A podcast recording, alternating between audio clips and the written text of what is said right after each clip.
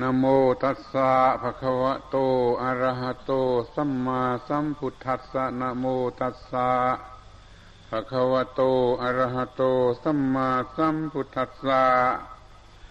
นโมตัสสะภะคะวะโต อะระหะโต สัมมาสัมพุทธัสสะ อริโยอัตถังคิโกมัคโค ทัศนัสสะวิสุทธิยา ติธรรมโมสกัจจังโสตโพติหน้าวัดนี้อาตมาภาพจะได้วิสัชนา พระธรรมเทศนา เป็นปุพาประลำดับ สืบต่อจากธรรมเทศนา ที่วิสัชนาแล้วในยามต้นแห่งราตรีกล่าวคือเรื่องธรรมชีวี ซึ่งขอให้ทุกคนพิจารณา ให้มีการเกิดเป็นธรรมชีวี โดยวิธีที่เรียกว่า อุปปาติกะกำเนิดขึ้นมา ก็จะไม่เสียทีที่มีสมเด็จพระบรมศาสดา เป็นเนติเป็นทิฏฐานุกติ อันประเสริฐ เป็นผู้นำหนทาง อันประเสริฐแล้วก็มีผู้เดินตามหนทาง ไม่เป็นมัน ไม่เสียเปล่าแต่ประการใด การดำเนินไปในหนทางนี้ เป็นการถูกต้องอย่างยิ่งสำหรับสรรพสัตว์ที่ว่าเกิดมาแล้วชีวิตนี้จะไม่เป็นมันเพราะว่าจะได้เดินไปตามทางที่มนุษย์ ควรจะเดินโดยแท้จริง คือดียิ่งขึ้นไปสูงยิ่งขึ้นไปตามลำดับตามลำดับ และหนทางเพื่อความเป็นอย่างนั้นมันก็มีอยู่ ได้แก่หนทางที่เรียกว่า อริยะอัตถังคิกมักคือหนทางอันประกอบด้วยองค์แปดอันประเสริฐทัศนัสวิสุทธิยา เป็นไปเพื่อความหมดจดแห่งทัศนะ เราดำเนินตนอยู่ในหนทาง ที่เป็นไปเพื่อความหมดจดแห่งทัศนะ ทัศนะในที่นี้ ก็หมายถึงการเห็น แต่เป็นการเห็นในทางจิตทางใจในทางภายใน ไม่ใช่เห็นด้วยลูกตาธรรมดา เห็นด้วยลูกตาธรรมดานี่เอาแน่ไม่ได้ มันขึ้นอยู่กับปัจจัยภายนอกมากเกินไป จะต้องเห็นด้วยธรรมจักสุมันเป็นภายใน มีเหตุปัจจัยในภายใน โดยเฉพาะแล้วก็เห็นแจ้งในภายในแห่งจิตใจนั้นนั้นหนทางแห่งความหมดจด ของทัศนะนี้ ได้แก่อริยะอัตถังคิกมักคอยทุกคนสนใจหนทาง ที่เป็นความหมดจดแห่งอัตถังแห่งทัศนะดังที่กล่าวแล้วคำว่าทางทางนี่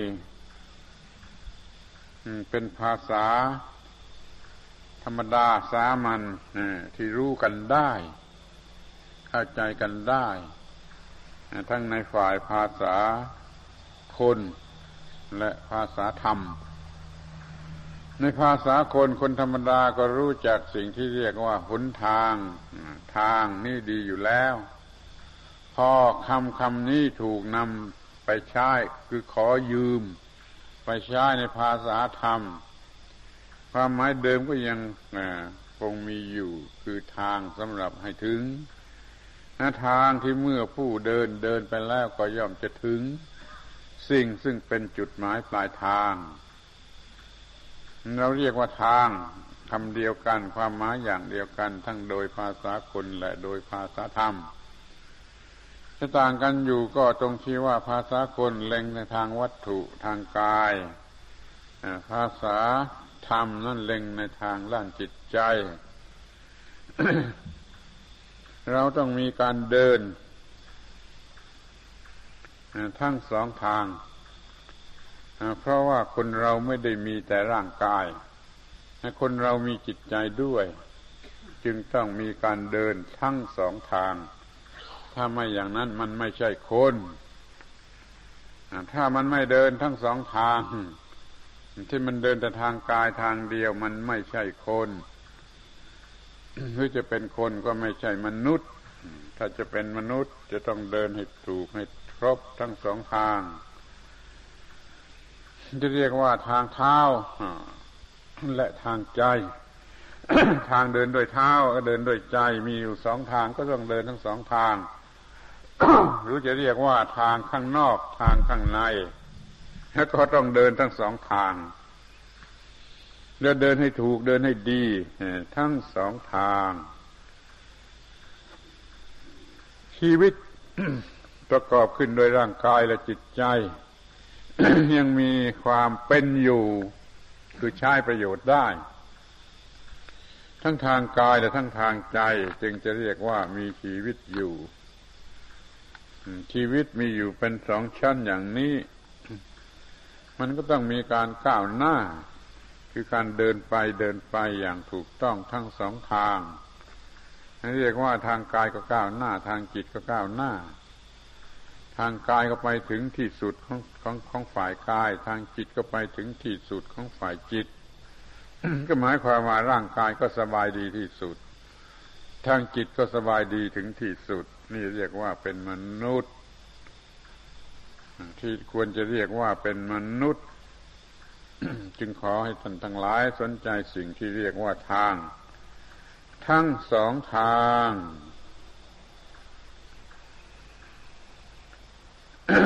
ทาง ในทางใจ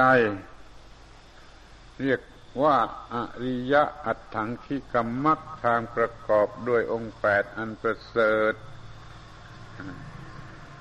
ทำให้ ถึงจุดหมายปลายทาง คือความดับทุกข์ องค์แปดมีอะไรบ้าง เกือบจะไม่ต้องอธิบายกันแล้วสำหรับผู้ที่คุ้นเคย กับวัดกับวาถึงขนาดที่เรียกว่าไม่ต้องอธิบายกันแล้วก็ได้ แต่ขอย้ำไว้โดยใจความ เพื่อความชัดเจน แจ่มแจ้งมั่นคงยิ่งขึ้น ทางประกอบด้วยองค์แปดนี่ ดูจะมีที่ยืนยันอยู่ในพระบาลีว่ามีแต่ในทางพระพุทธศาสนา มีแต่ในพระพุทธศาสนา เท่านั้นในศาสนาอื่นในลัทธิอื่นก็จะมีทาง อย่างอื่นหรือเรียกอย่างอื่นหรือประกอบด้วยองค์จำนวนอื่นหนทางที่ประกอบด้วยองค์แปดจำนวนแปดนี้มีแต่ในพระพุทธศาสนา และยืนยันเลยไปถึงกับว่าในศาสนาที่มีหนทางมีองค์แปดเท่านั้น จึงจะมีสมณะ สมณะที่หนึ่งสมณะที่สองสมณะที่สามสมณะที่สี่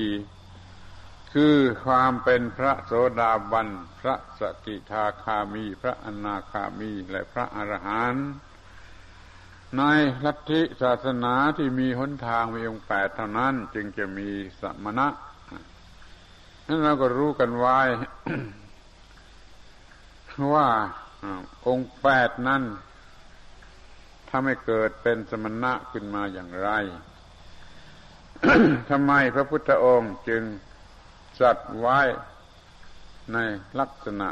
ที่เรียกว่าประกอบด้วยองค์แปด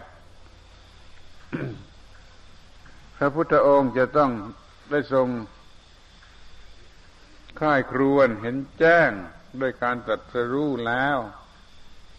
จึงบัญญัติจำนวนแปดว่ามีองค์แปด เราก็ควรจะศึกษาดู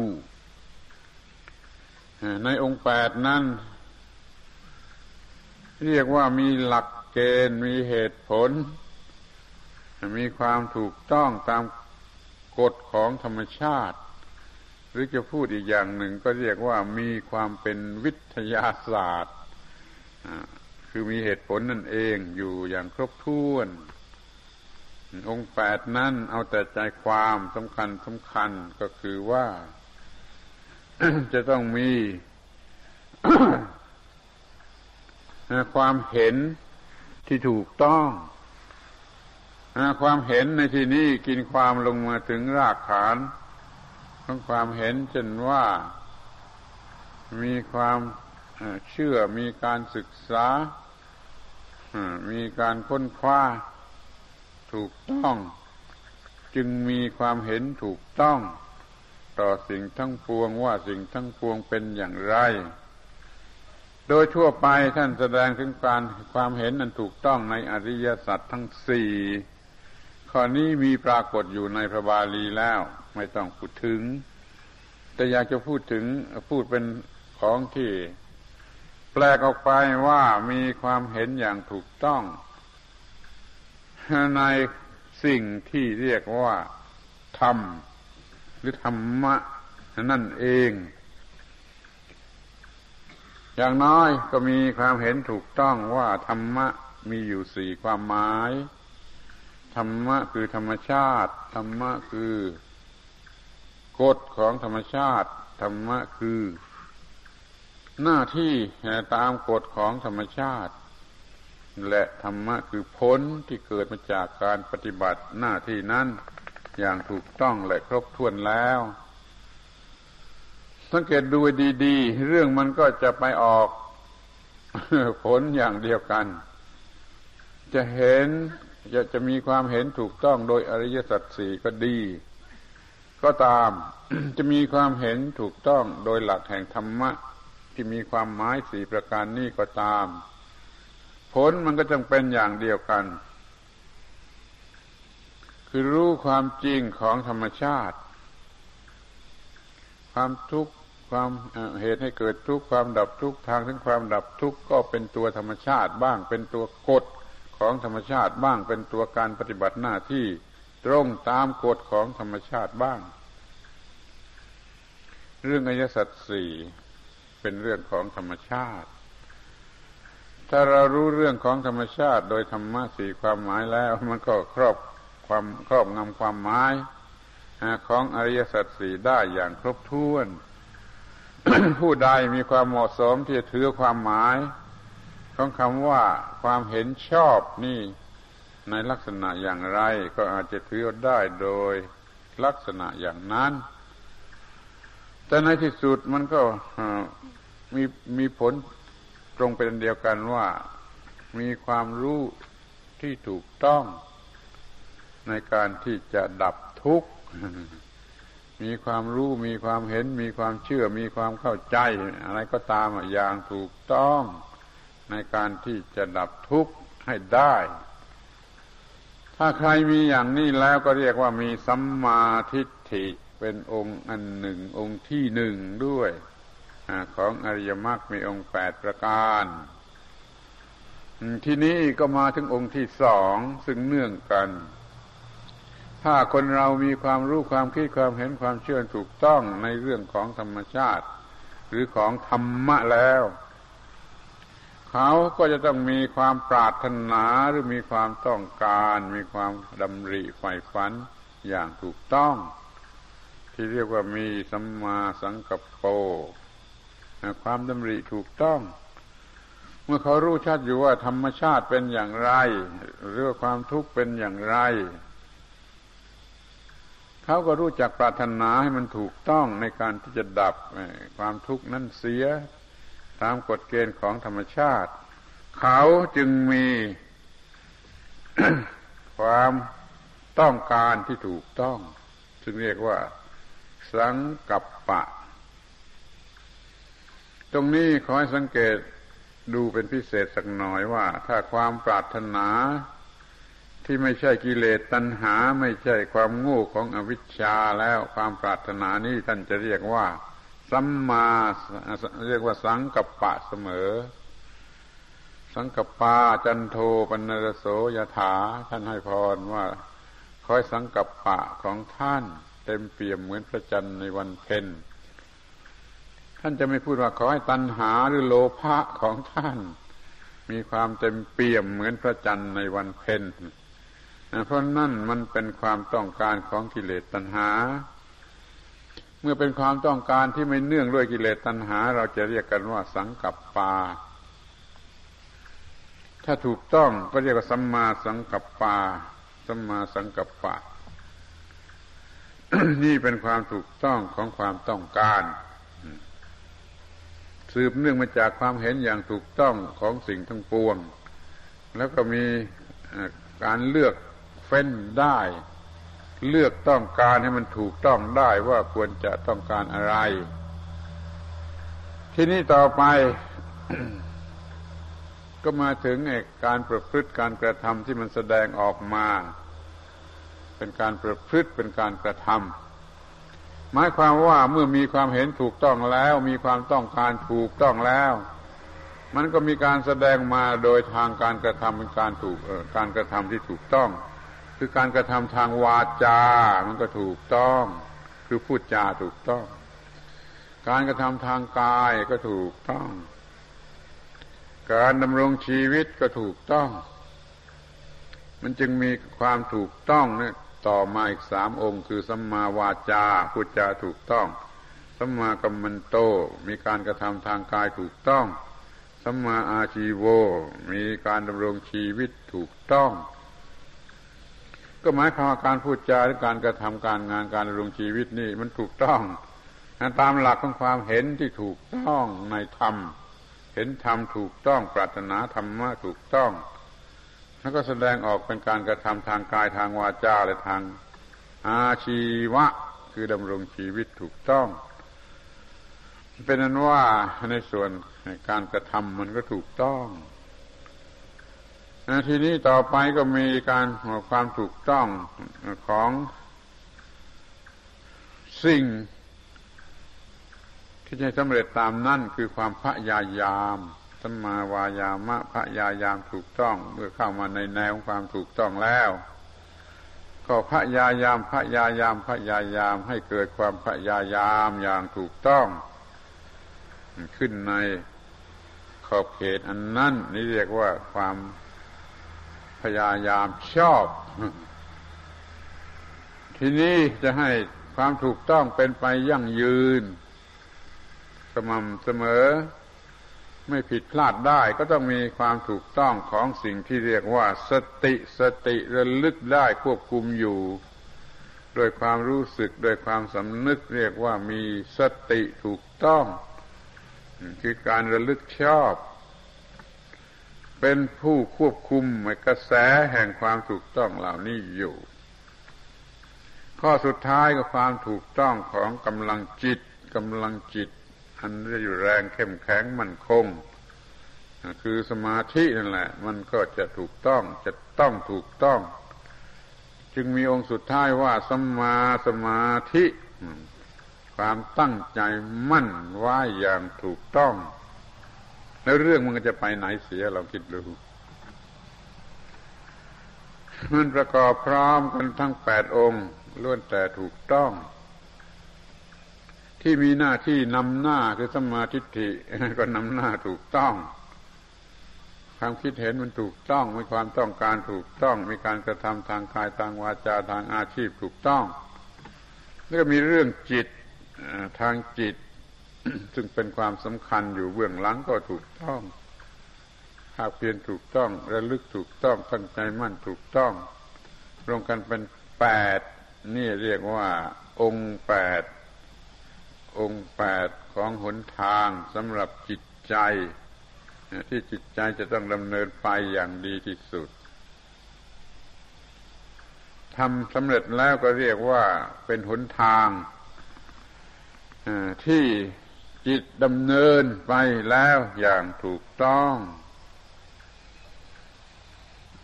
เรียกว่า ความถูกต้องแปดประการ นี่เป็นส่วนเหตุมักมีองค์แปดนี่เป็นส่วนเหตุ ถ้าเติมส่วนที่เป็นผลขึ้นมาอีกสองคือสัมมาญาณสัมมาวิมุตติ นั่นก็มีญาณมีญาณนั้นถูกต้อง แล้วก็มีวิมุตติคือความหลุดพ้นถูกต้องสัมมาญาณะใช้คำว่าญาณแต่ว่าความรู้สัมมาทิฏฐิหมายถึงความคิดความเห็นใช้คำว่าทิฏฐิ ถ้าฟังไม่ดีหรือดูไม่ดีก็จะเห็นว่าเป็นการซ้ำกัน แต่โดยที่แท้นั้นทิฏฐิ กับญาณนนั่นน่ะ มันคนละความหมาย ตามตัวหนังสือแท้ๆทิฏฐิก็แปลว่าความเห็นญาณนะแปลว่าความรู้ความเห็นนั่นจะต้องมาก่อนความรู้ เมื่อเห็นถูกต้อง มันก็รู้ถูกต้อง ต้องมีการเห็นที่ถูกต้อง จึงจะเกิดความรู้ที่ถูกต้อง มีคำกล่าวว่าญาณทัศนะ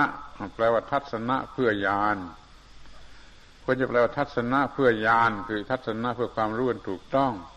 อย่าไปแปลว่าญาณและทัศนะเลยคำว่าญาณทัศนะนี่สำคัญมาก มันเป็นคู่แฝดซึ่งมันเป็นปัจจัยของกันและกันทำความเห็นให้ถูกต้อง แล้วก็จะเกิดความรู้ที่ถูกต้อง ญาณทัศนะจึงหมายถึงทัศนะเพื่อญาณก็สำเร็จประโยชน์ได้ มีสมาธิิยังไม่ถึงขั้นที่จะเรียกว่าญาณต่อเมื่อสมาธิิได้ดำเนินไปตามองค์อีกเจ็ดประการ หรือดำเนินไปได้ตามองค์เจ็ดประการครบแปดแล้ว มันจึงจะเกิดสัมมาญาณ คือญาณความรู้ที่ถูกต้อง เมื่อเกิดญาณความรู้ถูกต้องแล้วก็ไม่ไปไหนสีก็จะเกิดความหลุดพ้นที่ถูกต้อง ความหลุดพ้นอย่างอื่น ไม่ถูกต้องก็ได้ มันต้องเป็นความหลุดพ้นที่มาจากญาณที่ถูกต้อง จึงต้องมีญาณที่ถูกต้องเสียก่อน จึงจะเกิดความหลุดพ้นที่ถูกต้อง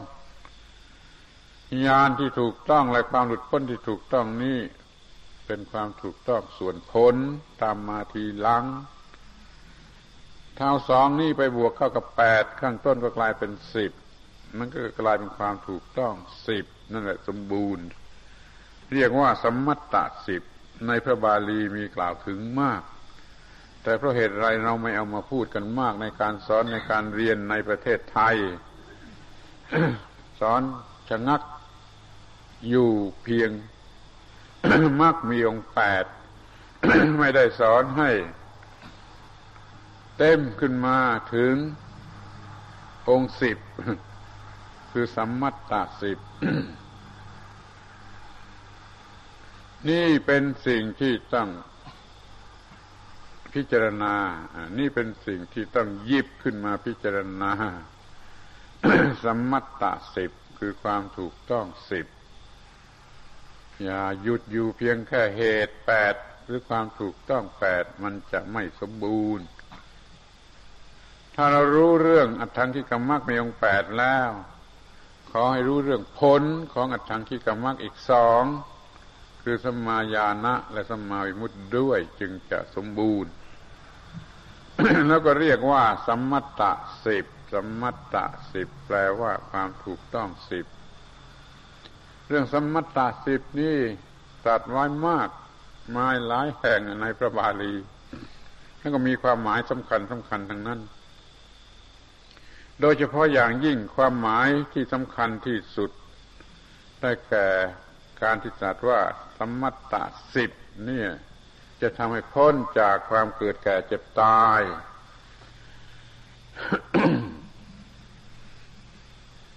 เรา เอาบาลีมาสวดกันท่อนเดียว ว่าเรามีความเกิดเป็นธรรมดา ไม่พ้นความเกิดไปได้ เรามีความแก่เป็นธรรมดา ไม่พ้นความแก่ไปได้ เรามีความเจ็บเป็นธรรมดา ไม่พ้นความเจ็บไปได้ เรามีความตายเป็นธรรมดา ไม่ล่วงพ้นความตายไปได้ เรามีกรรมเป็นของของตัวเราจะต้องเป็นไปตามกรรมคล้ายๆกับว่าสวดแล้วก็นั่งร้องไห้ฮือฮือฮือฮือนั่งร้องไห้อยู่ว่า เราไม่ล่วงพ้นความเกิดแก่เจ็บตายหรือการเวียนว่ายไปตามกรรมได้ เรื่องมันก็น่าสงสารที่พุทธบริษัท มาสวดบทความจริงของธรรมชาติครึ่งท่อนนั่นเราไม่พ้นจากความเกิดแก่เจ็บตายไปได้ทีนี้พระพุทธเจ้าท่านตรัสว่าได้พ้นได้เริ่มขึ้นด้วยคำว่า ถ้าสัตว์ทั้งหลายได้อาศัยตถาคตเป็น กัลยาณมิตรแล้ว สัตว์ที่มีความเกิดจะพ้นจากความเกิด สัตว์ที่มีความแก่จะพ้นจากความแก่สัตว์ที่มีความตายจะพ้นจากความตายฮะคือพ้นหมดเลยแม้แต่จะพ้นไปจากการเวียนว่ายไปตามกรรมก็พ้นได้ แล้วก็ได้ตรัสว่าสมัตตาสิบนั่นแหละที่จะเกิดขึ้น เพราะอาศัยตถาคตเป็นกัลยาณมิตร หรือจะพูดละเอียดลงไปกว่านั้นก็พูดว่าเมื่อได้อาศัยพระพุทธเจ้าเป็นกัลยาณมิตรแล้ว เราก็ปฏิบัติตามคำสอนของพระองค์ คือปฏิบัติในมรรคมีองค์แปดเป็นสมมัตตะแปดขึ้นก่อน เมื่อสมมัตตะแปดสมบูรณ์แล้ว มันไม่ไปไหนเสีย มันก็มีความถูกต้องอีกสองเกิดขึ้น คือสมมาญาณกับสมมาวิมุตติ มันก็เป็นสัมมัตตะสิบ พอมีสมมตาสิบคือวิมุตถูกต้องแล้วมันก็พ้นจากความเกิดแก่เจ็บตาย ไม่มีตัวตนสำหรับจะเวียนว่ายไปตามกรรม มันสิ้นกรรมด้วย มันพ้นจากความเกิดแก่เจ็บตายด้วย มันไม่เวียนว่ายไปในวัฏสงสารอีกต่อไปด้วยคอยรู้ความสำคัญข้อนี้ที่จะตัดไว้เป็นหลักถ้าอยากจะพูดเลยไปถึงว่า เกี่ยวกับสิ่งที่เรียกว่าสมมัตตสิบนี่ พระพุทธองค์ตรัสเปรียบเทียบโดยอุปมา เรียกสมมัตตสิบนี้ว่าเป็นยาถ่าย เป็นวิเรจนะ แปลว่ายาถ่ายกินเข้าไปแล้วถ่าย คือเมื่อประพฤติปฏิบัติในสมมัตตสิบถูกต้องทั้งสิบประการนั้นแล้ว มันก็ถ่ายกิเลสออกหมด ถ่ายความทุกข์ออกหมด ถ่ายสิ่งไม่พึงปรารถนาออกหมดเนี่ยเป็นยาถ่ายเช่นเดียวกับเรากินยาถ่ายแล้วก็ถ่ายโรคภัยไข้เจ็บเหล่านั้นออกไปหมดในทางร่างกายแต่ถ้าเรากินยาถ่ายคือสัมมตตสิบแล้ว มันจะถ่ายกิเลสถ่ายอาสวะถ่ายอนุสัย ถ่ายสังโยชน์ถ่ายความทุกข์ที่เป็นผลของสิ่งเหล่านั้นออกไปได้หมด นี่เปรียบเหมือนยาถ่าย สมัตตสิทธิ์เป็นวิเรจนะคือเป็นยาถ่ายแล้วอีกสูตรหนึ่งท่านตรัสว่ามันเป็นยาสำรอกในอาเจียน เรียกว่าอะไรวัมมณะวัมมณะ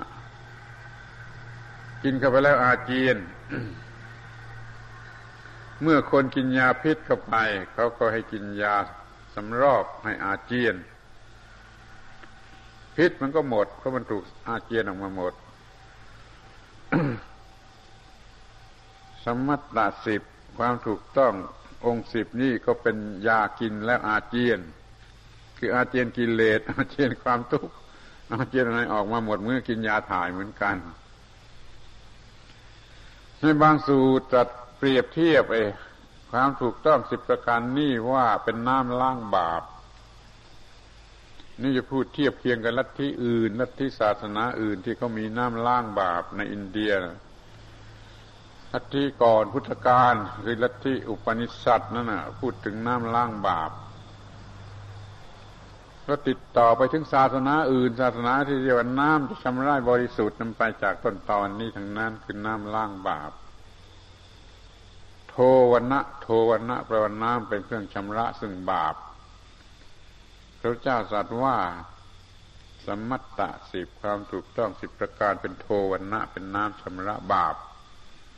ในลัทธิอื่นในศาสนาอื่นเขาอาจจะถือเอาตรงๆตามความหมายก็คือน้ำเป็นน้ำศักดิ์สิทธิ์ในแม่น้ำคงคาหรือแม่น้ำชื่ออื่นแล้วแต่ลัทธินั้นๆก็จะถือเอาแม่น้ำอะไรว่าเป็นแม่น้ำศักดิ์สิทธิ์เมื่อไปรดเลยน้ำในแม่น้ำนั้นแล้วก็หมดบาป ก็จึงไปอาบน้ำแม่น้ำศักดิ์สิทธิ์เหล่านั้นเพื่อหมดบาปลงไปอาบน้ำในแม่น้ำนั้นแล้วหมดบาป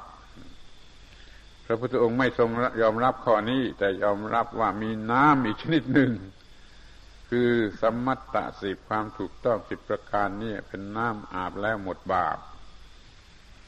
พุทธบริษัทเราก็อาจจะมีการอาบน้ำชำระบาปได้เหมือนกัน แต่ไม่ใช่น้ำในแม่น้ำน้ำคือการประพฤติปฏิบัติให้ถูกต้องครบถ้วนทั้งสิบประการฉันอาบแล้วมันก็หมดบาป น้ำในแม่น้ำนั่นมันจะหมดบาปได้อย่างไรมองไม่เห็นถ้าว่าน้ำในแม่น้ำมันทำให้หมดบาปได้แล้ว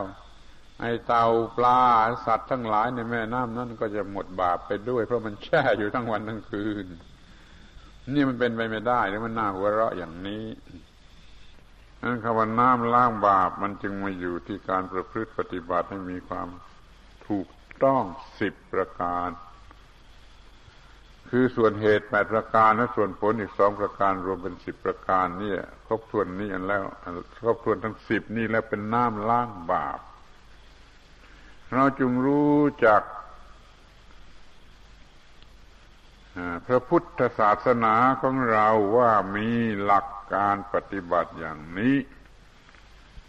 ปฏิบัติมันถูกต้องแปดประการเรียกว่า อริยอัตถังคิกมัก เกิดผลอีกสองประการรวมกันเป็นสิบก็เรียกว่าสมัตตสิบเดินตามทางนี้เท่านั้นนะที่จะถึงจุดหมายปลายทาง เป็นการเกิดใหม่เป็นธรรมชีวีตามที่เราต้องการถ้าขอให้เราเดินตามทางนี้คืออริมักมีองค์แปดเนี่ย แล้วก็จะเกิดสมายานะสมามุตเป็นธรรมชีวี ขึ้นมาทีเดียวนั่นก็จะเป็นอย่างชนิดที่เรียกว่า โอปปาติกะกำเนิด ไม่ต้องรอเกิดจากท้องแม่ ไม่ไปเราไม่ต้องไปเข้าท้องมันดาอะไรที่ไหน มันเกิดได้โดยร่างกายที่มีอยู่นี่ แต่มีความเปลี่ยนแปลงในทางจิตใจใหญ่หลวง มีความเกิดทางจิตใจ เป็นโอปปาติกะ และแต่การประพฤติปฏิบัติมากหรือน้อย จะเป็นโอปปาติกะเพียงพระโสดาบันก็ได้ เป็นโอปปาติกะสูงขึ้นไปถึงพระสกิทาคามีก็ได้ สูงขึ้นไปถึงพระอนาคามีก็ได้ สูงขึ้นไปถึงพระอรหันต์ก็ได้ แต่มันจะเกิดโดยวิธีของโอปปาติกะกำเนิด คือเกิดพลุงขึ้นมาในใจโดยทางจิตใจ ไม่ต้องค่อยๆโต ค่อยๆโตอย่างเด็กทารก เรา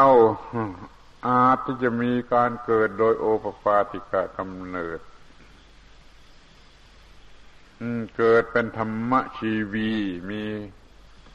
ชีวิตเป็นธรรมะ มีธรรมะเป็นชีวิตในเบื้องต้นนี้ก่อน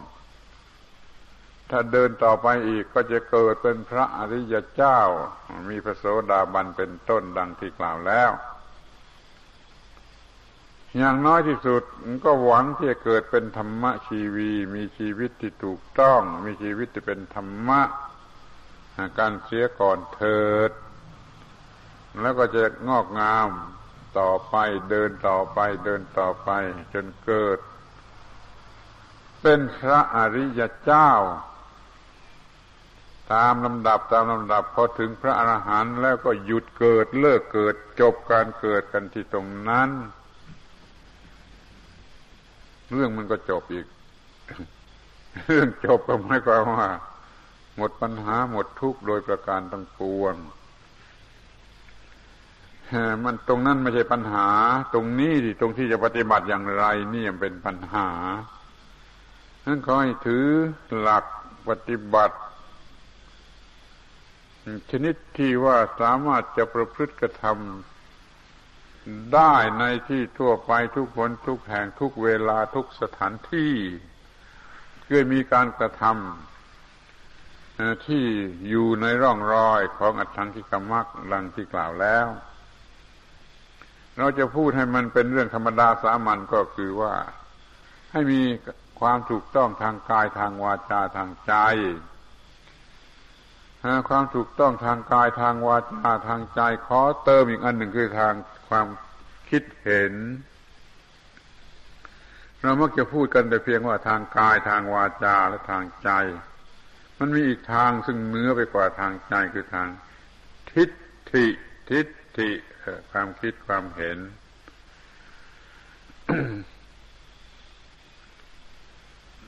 ไม่ทำผิดทางกาย ไม่ทำผิดทางวาจา ไม่ทำผิดทางจิต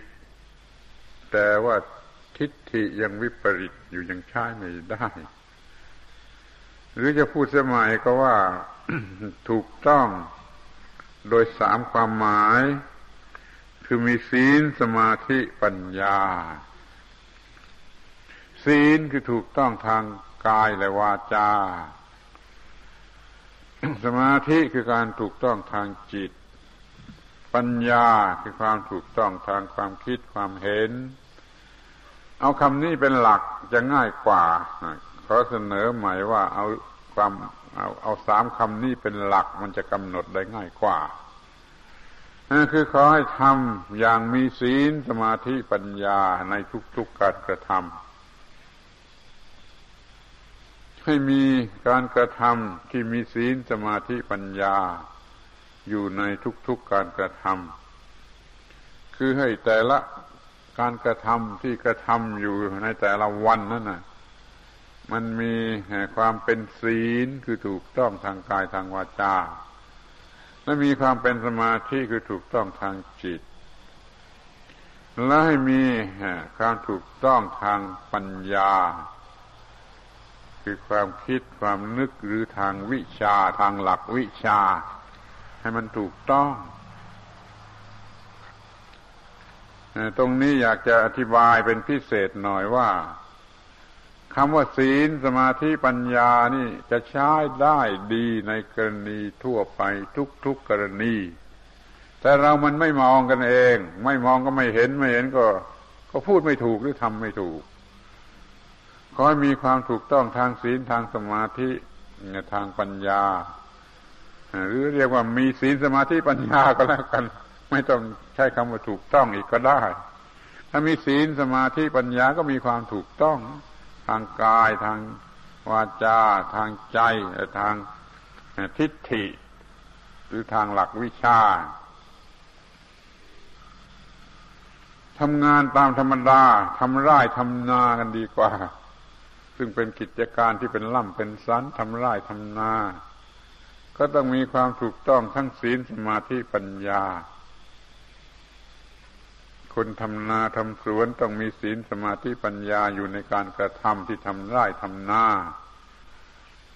การบังคับให้ทำนั่นแหละเป็นศีล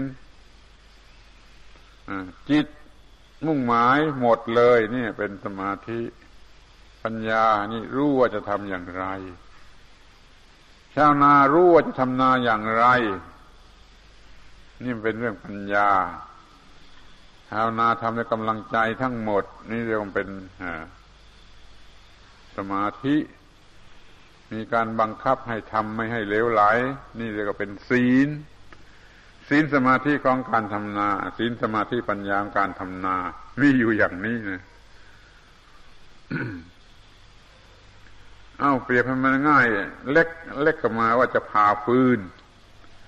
จะพาฟืน มันก็มีศีลคือว่าบังคับให้ทำให้ดีที่สุด แล้วจิตนี่ก็ตั้งไว้ดีที่สุดที่จะพาฟืน แล้วก็มีปัญญาที่จะพาให้ออกมาได้โดยง่าย นี่เป็นเรื่องทางใจ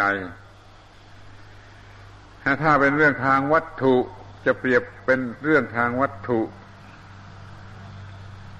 ปัญญาก็คือความคมของขวานที่จะผ่าปืนแล้วก็จิตสมาธิก็คือน้ำหนักของขวานที่มันจะลงไปหนักหนักนื้ศีลของการผ่าปืนก็คือว่าทำให้มันถูกต้อง บังคับให้มันแน่นอนให้มันแน่วแน่มันถูกต้องนั่นในการผ่าฟืนนั้นก็มีศีลสมาธิปัญญานะ ใครไม่เชื่อก็เขานี่บ้าแล้วพูดเอาเองเกินเรื่องนอกเรื่องไปแล้ว แต่ขอยืนยันว่าไม่ได้นอกเรื่องเลยแหละ ว่าจะทำอะไรก็ขอมันมีศีลสมาธิปัญญาอยู่ในการกระทำนั้นจะทำอะไรสักนิดหนึ่งที่เป็นของเล็ก ๆ น้อย ๆ ก็มันต้องมีการบังคับให้กระทำนี่เป็นศีลทำด้วยจิตทั้งหมดนี่เป็นสมาธิ มีความรู้ในการกระทำมันก็เป็นปัญญา นับตั้งแต่จะไถนาจะทำสวนจะขุดดินสักลุมหนึ่ง มันก็ต้องมีศีลสมาธิปัญญาในการกระทำนั้น ศีลคือการบังคับให้กระทำสมาธิคือทำด้วยจิตทั้งหมด ปัญญาคือมีความรู้ในการกระทำนั้นเพราะการงานทั้งหมดกี่ร้อยกี่พันชนิดที่มนุษย์เคยทำกันอยู่แม้จะหุงข้าวสักหม้อหนึ่ง อย่างแม่ครัวหุงข้าวสักหม้อนึงก็มีศีลสมาธิปัญญาอยู่ในการหุงข้าว บังคับให้กระทำนั่นเป็นศีลทำด้วยกำลังจิตทั้งหมดนี่เป็นสมาธิทำด้วยความรู้นี่เป็นปัญญา ถ้าถือหลักกันอย่างนี้แล้ว ไม่มีอะไรที่จะทำผิดพลาด ไม่มีผิดพลาด จะเป็นการกระทำที่ถูกต้องไปหมดทุกสิ่งทุกอย่างทุกประการแล้วจะเอาเอาอะไรกันอีกอะ มันไม่มีทางผิดพลาดเลย มันถูกต้องถึงที่สุดจุดหมายปลายทางไปทุกอย่างทุกประการ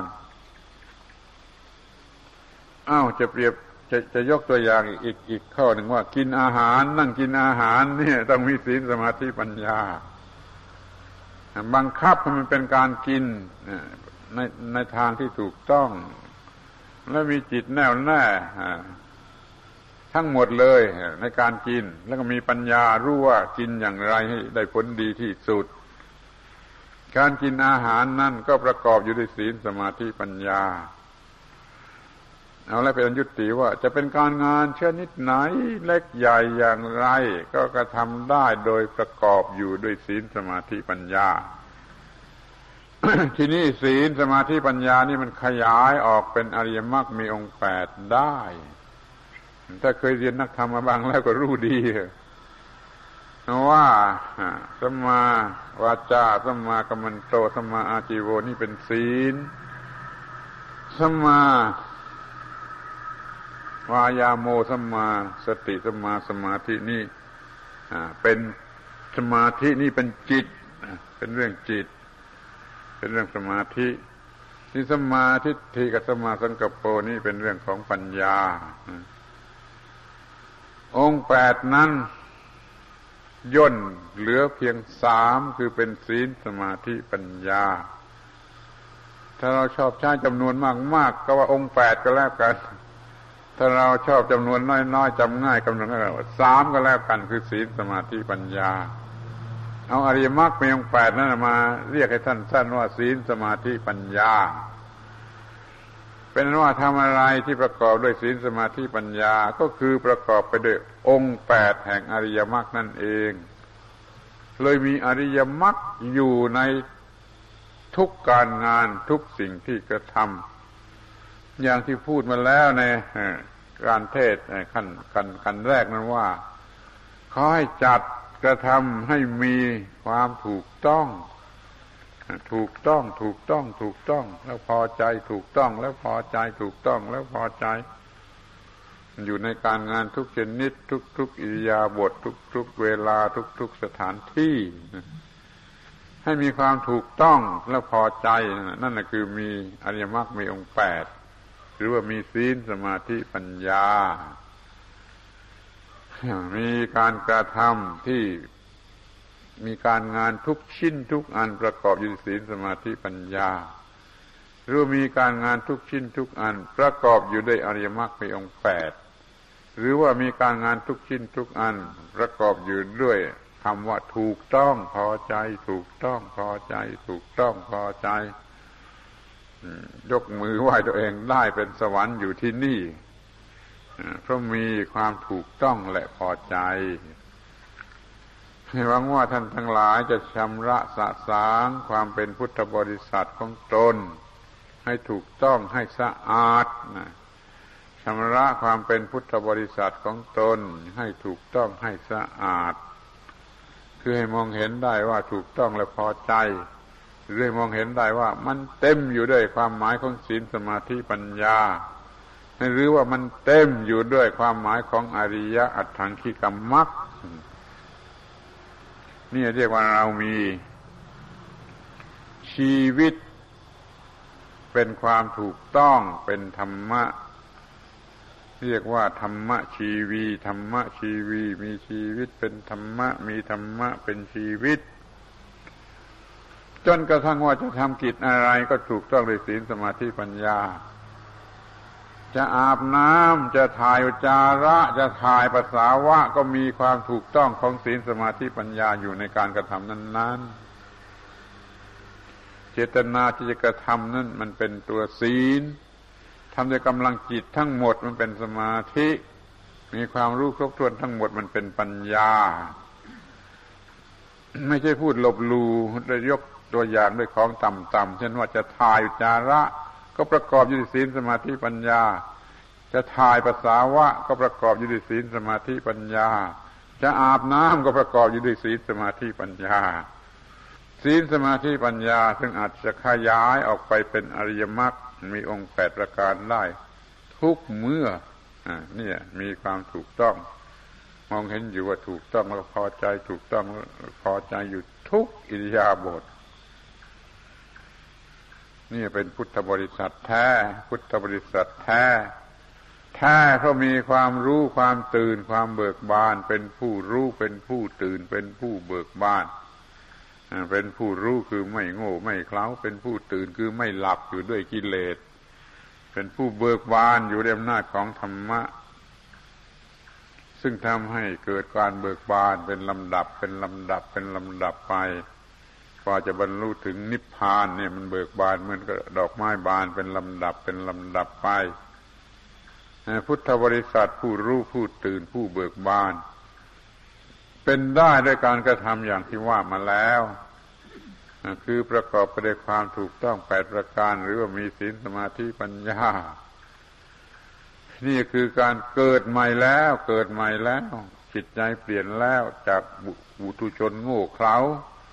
จากบุตุชนหนาด้วยกิเลสมาเป็นพระอริยเจ้าแล้วมันเกิดโดยวิธีโอปปาติกะในทางจิตใจนั้นทำได้อย่างนี้แล้วก็จะอยู่เนื้อปัญหาทั้งปวงพ้นจากความเกิดแก่เจ็บตาย พ้นจากการเวียนว่ายไปในวัฏฏะสงสารโดยอำนาจแห่งกรรมสมตามที่พระพุทธเจ้าท่านได้ตรัสว่า ถ้าสัตว์ทั้งหลายเหล่านี้ได้อาศัยเราเป็นกัลยาณมิตรแล้ว สัตว์ที่มีความเกิดเป็นธรรมดาจะพ้นจากความเกิด สัตว์ที่มีความแก่เป็นธรรมดาจะพ้นจากความแก่ สัตว์ที่มีความเจ็บไข้เป็นธรรมดาจะพ้นจากความเจ็บไข้สัตว์ที่มีความตายเป็นธรรมดาจะพ้นจากความตาย สัตว์ที่ต้องเป็นไปตามกรรมก็จะไม่ต้องเป็นไปตามกรรม นี่ตอนหนึ่ง ทีนี้บางคนอาจจะสงสัยว่ามันจะพ้นไปได้อย่างไรเกิดแก่เจ็บตายไม่พระพุทธเจ้าเองร่างกายก็ยังเกิดแก่เจ็บตายเพราะฉะนั้นก็ยังมีร่างกายที่แก่ที่ตายเอาไปใส่ลงไปเผาไปฝัง พ้นจากความเกิดแก่เจ็บตายนี่หมายความว่าอย่างไร เนี่ยตอนนี้จะโง่หรือจะฉลาดฟังกันให้ดูให้ดีสักทีหนึ่งว่าจะพ้น จากเกิดแก่เจ็บตายได้อย่างไร พ้นจากเกิดแก่เจ็บตายนี่มันมีอยู่สองความหมายหรือเป็นสองชั้นอีกเหมือนกัน พ้นจากความเกิดแก่เจ็บตายในความหมายแรกก็คือว่าไอ้ความเกิดความแก่ความเจ็บความตาย หรือความต้องเวียนว่ายไปตามกรรมนั่นอะมันไม่บีบบังคับหัวใจของเราอีกต่อไป ความเกิดก็ไม่มาบีบบังคับจิตให้เป็นทุกข์ความแก่ก็ไม่มาบังคับ มาบีบบังคับจิตให้เป็นทุกข์ความเจ็บก็ไม่มาบังคับจิตให้เป็นทุกข์ความตายก็ไม่มาบังคับจิตให้เป็นทุกข์ความที่ต้องเป็นไปตามกรรมก็ไม่มาทำจิตให้เป็นทุกข์เพราะเหตุไรเพราะว่าเราจัดจิตใจที่ถูกต้องแล้วจจัดจิตใจที่ถูกต้องแล้ว จนไม่ต้องมีความทุกข์อันเกิดมาจาก ปัญหาของการเกิดแก่เจ็บตายจิตนี้ถูกจัดถูกกระทำเสียตามวิธีของอัตถังที่กมักเป็นต้นนี้ จนไม่รู้สึกเป็นทุกข์เพราะเกิดแก่เจ็บตายต่อไป ร่างกายมันจะแก่เจ็บตายไปอย่างไรก็ช่างมันสิจิตนี้ไม่เป็นทุกข์ก็แล้วกัน อย่างนี้เรียกว่าพ้นจากเกิดแก่เจ็บตาย ทีนี้ในความหมายที่สองที่อาจจะพูดลึกไปกว่านั้นก็คือว่าไม่มีตัวตน มีการประพฤติปฏิบัติถึงขนาดที่เรียกว่าทำลายอัตมิมานะ ยึดมั่นถือมั่นว่าตัวตนจะได้ขั้นไม่มีตัวตนแล้วอะไรจะเกิดแก่เจ็บตายเพราะเกิดแก่เจ็บตายหรือกรรมผลกรรมนี่มันตั้งอาศัยอยู่ที่ตัวตน ถ้าไม่มีตัวตนพระงับความยึดถือว่าตัวตนจะได้ ไม่มีตัวตน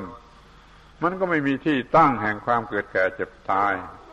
จึงเป็นอันพ้นจากความเกิดแก่เจ็บตายโดยแท้จริง และโดยประการทั้งปวง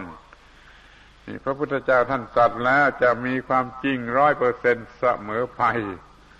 เมื่อท่านตรัสว่าพ้นจากความเกิดแก่เจ็บตายได้ มันก็พ้นจริง ๆ เหมือนกัน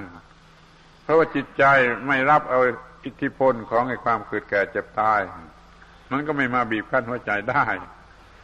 หรือจะกล่าวให้ลึกถึงที่สุดก็ว่าทำลายตัวตนจะได้ทำลายความเข้าใจว่าตัวตนยึดถือว่าตัวตนอุปาทานว่าตัวตนจะได้ มันก็ไม่มีตัวตน อยู่ในความยึดถือ มันก็ไม่มีตัวตนสำหรับจะเป็นทุกข์สำหรับจะเกิดแก่เจ็บตาย ไม่มีตัวตนที่จะทำกรรม ไม่มีตัวตนจะรับผลกรรม ก็เลยไม่ต้องเป็นไปตามกรรม นี่เรียกว่ามีพระพุทธเจ้าเป็นที่พึ่ง คือเป็นกัลยาณมิตรแล้วสัตว์ที่มีความเกิดเป็นธรรมดาจะพ้นจากความเกิด สัตว์ที่มีความแก่เป็นธรรมดาจะพ้นจากความแก่ มีความตายก็พ้นจากความตายมี การเวียนว่ายไปตามกรรมก็จะหลุดพ้นจากการเวียนว่ายไปตามกรรม นับว่าเป็นการได้ที่ดีที่สุดและให้รู้ว่าเราสามารถจะพ้นจากความเกิดแก่เจ็บตายได้ อย่ามานั่งท่อง อย่ามานั่งท่องนั่งบนอยู่ว่าเรามีความเกิดเป็นธรรมดาไม่พ้นจากความเกิดไปได้ เรามีความแก่ เป็นธรรมดา ไม่พ้นจากความแก่ไปได้ เรามีเจ็บไข้เป็นธรรมดา ไม่พ้นจากเจ็บไข้ไปได้